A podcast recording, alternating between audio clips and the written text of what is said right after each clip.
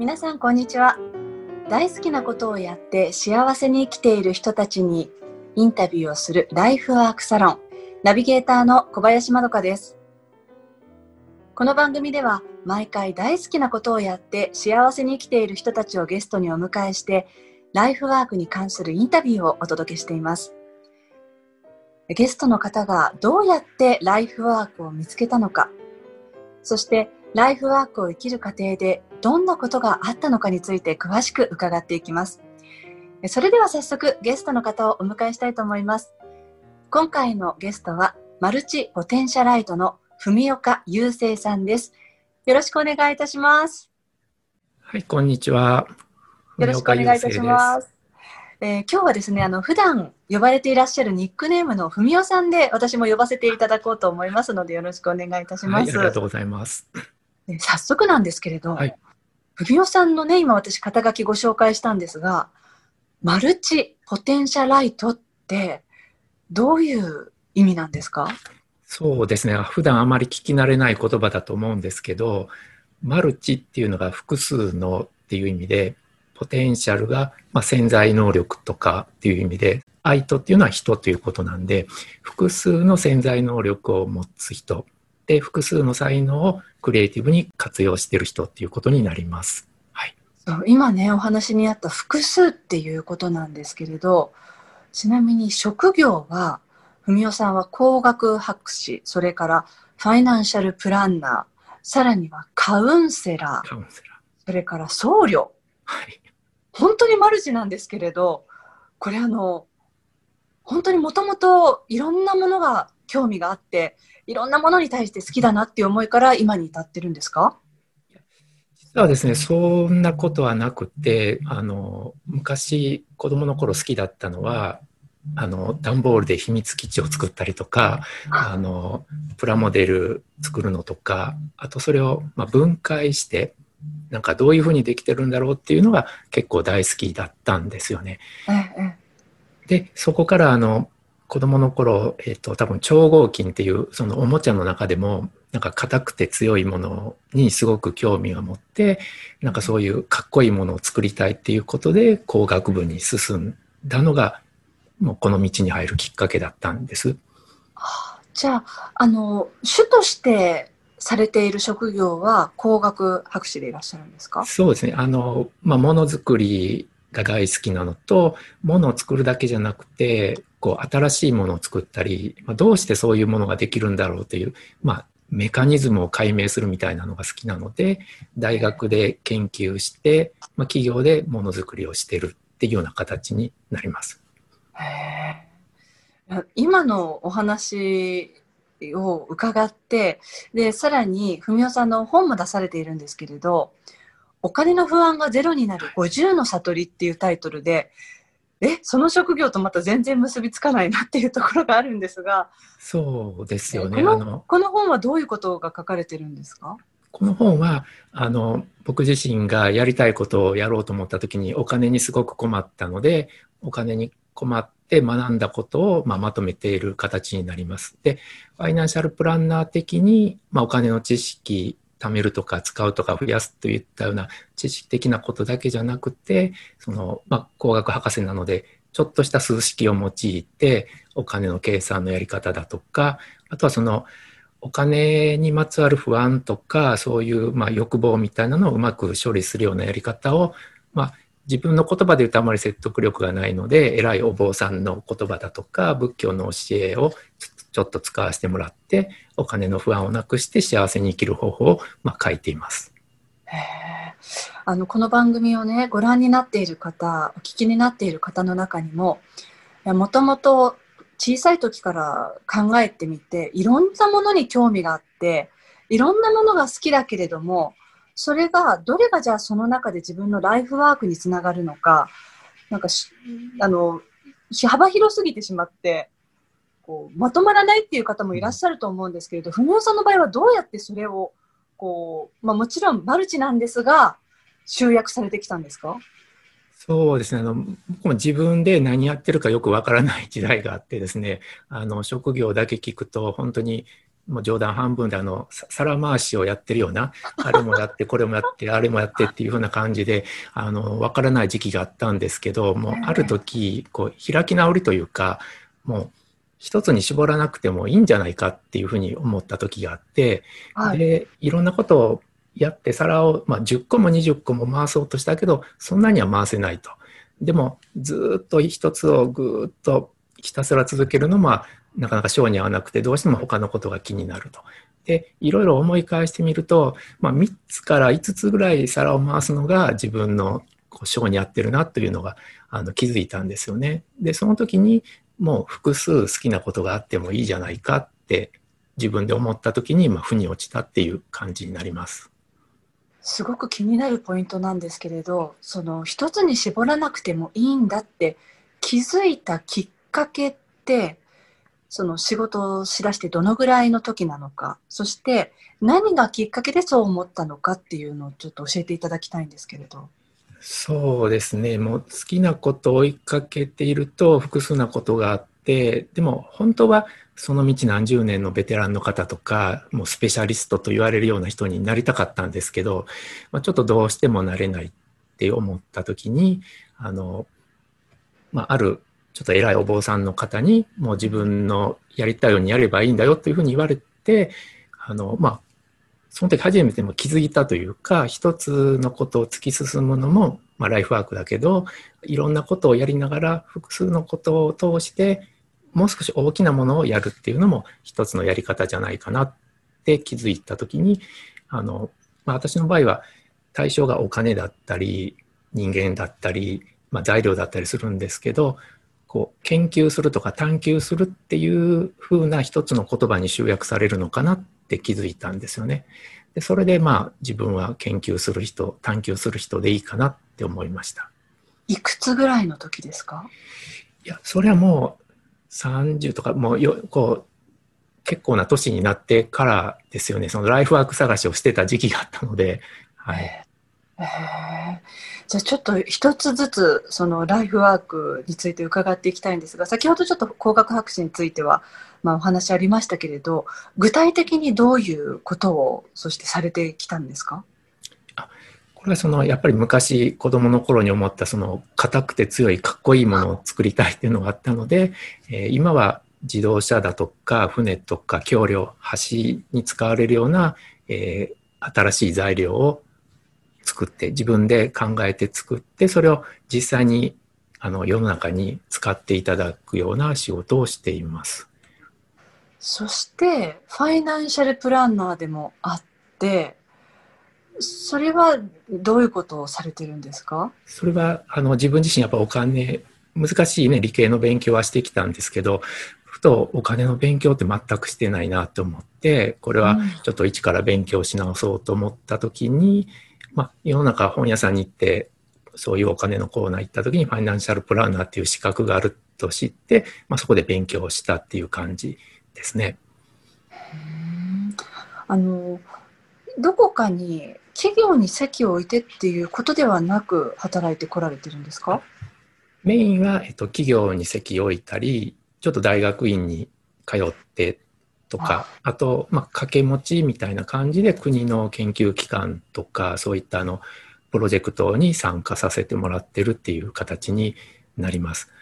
へで先ほどそのファイナンシャルプランナーのなるきっかけっていうのは、ご自身がお金に困ったことがきっかけっておっしゃってましたけれど、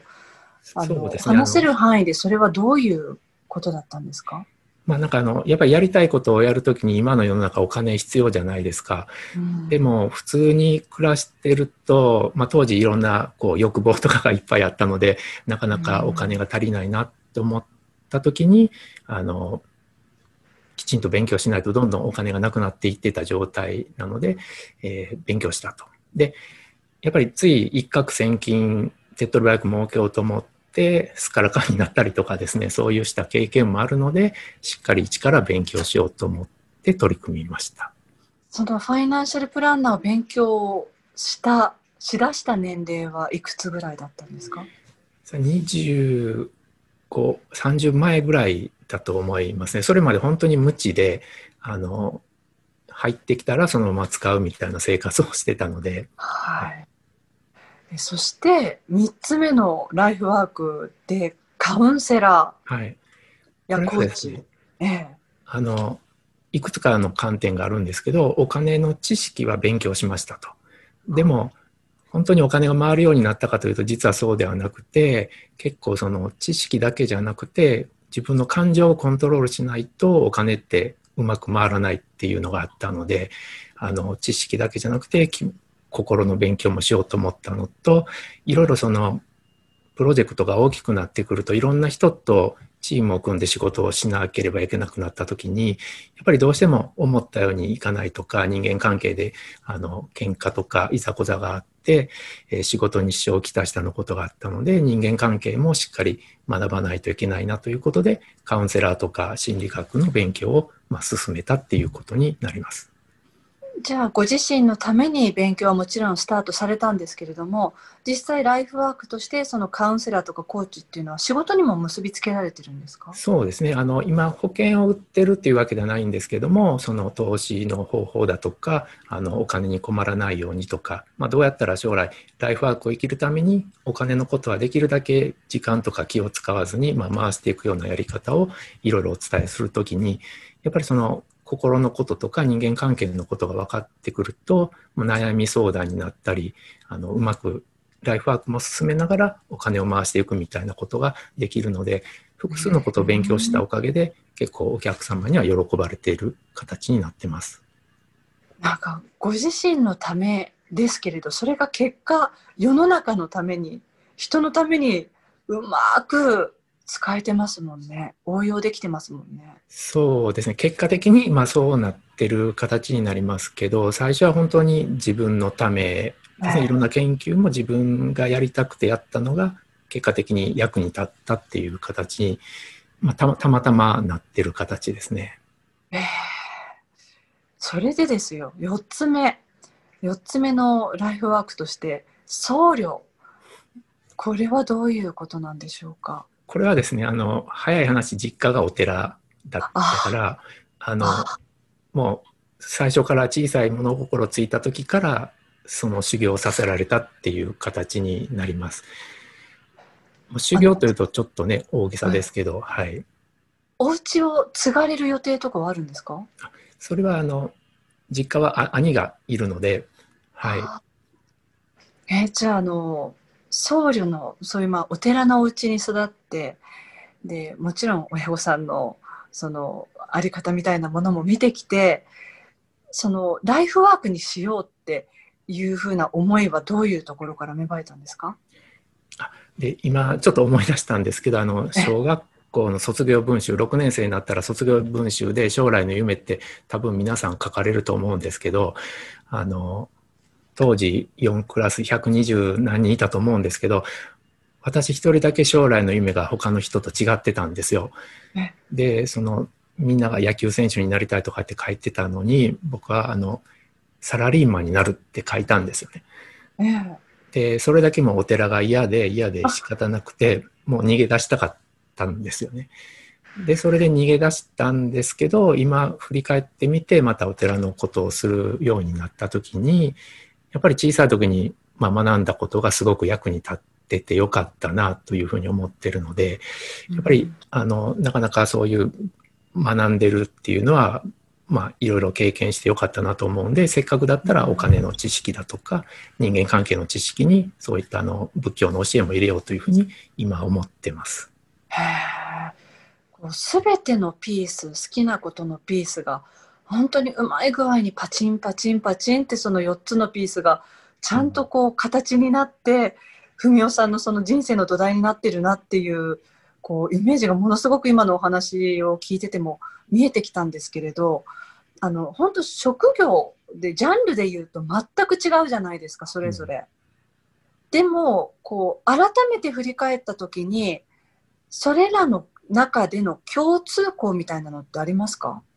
そうですね。その、それぞれやってる時は、まあ、それを必死にやってたと思うんですけど、あの、こう、一歩引いてみると、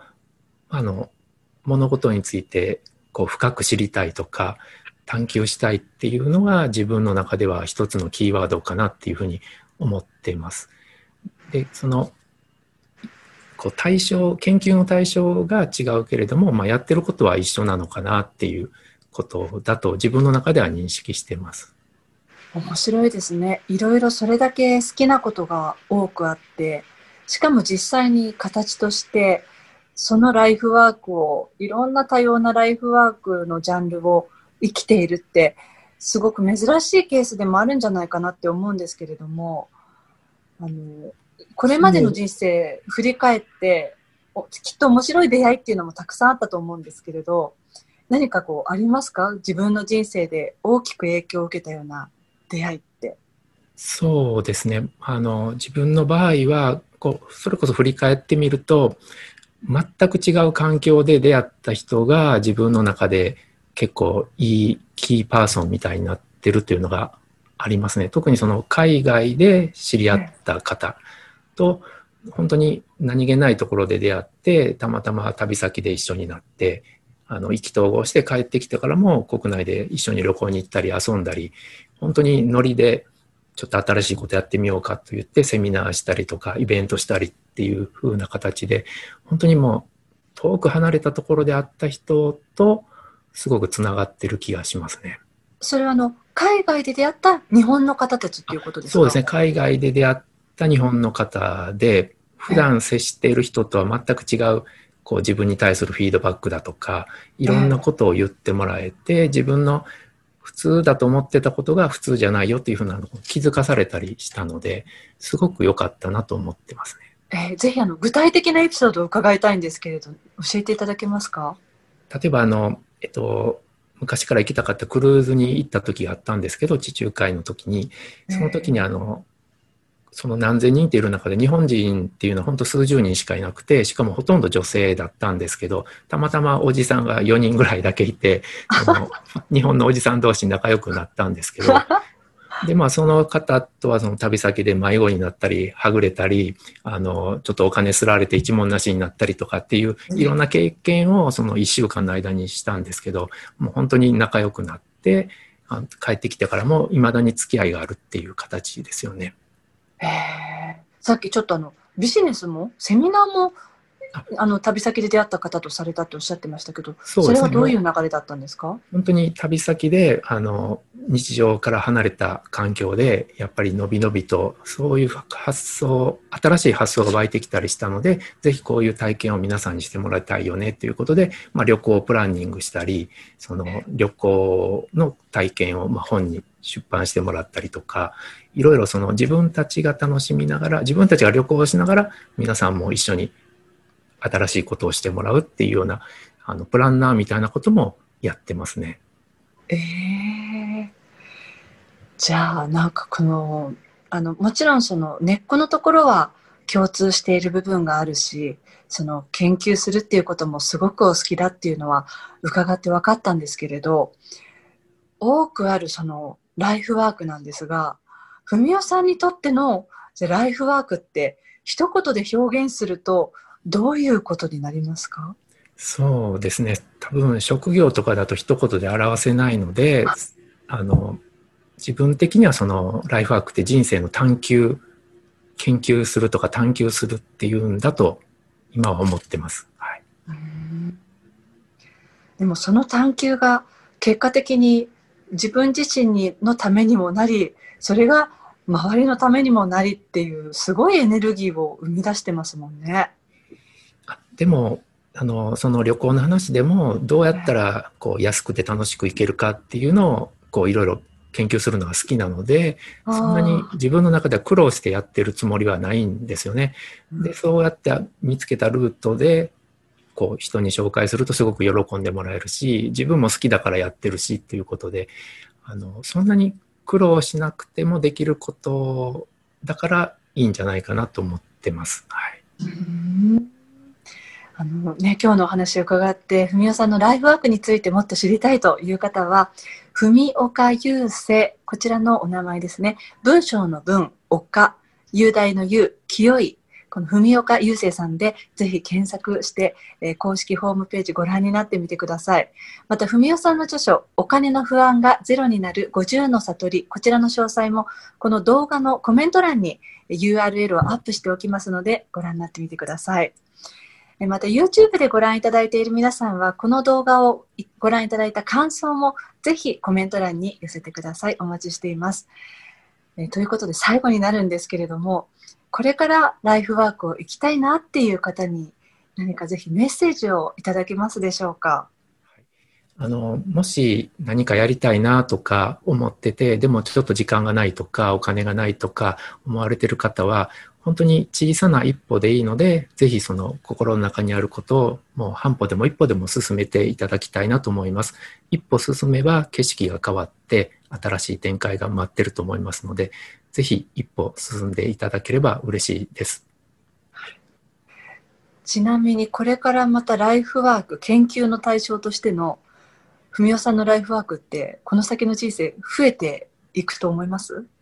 今実はまた新しいことに取り組んでてですね、あの、えー、いろいろ本とか読み漁ってる状況です。で、それがまた続くかどうかはわからないんですけど、はい、えー、興味があることはできるうちにいろいろやろうと思ってます。えー、い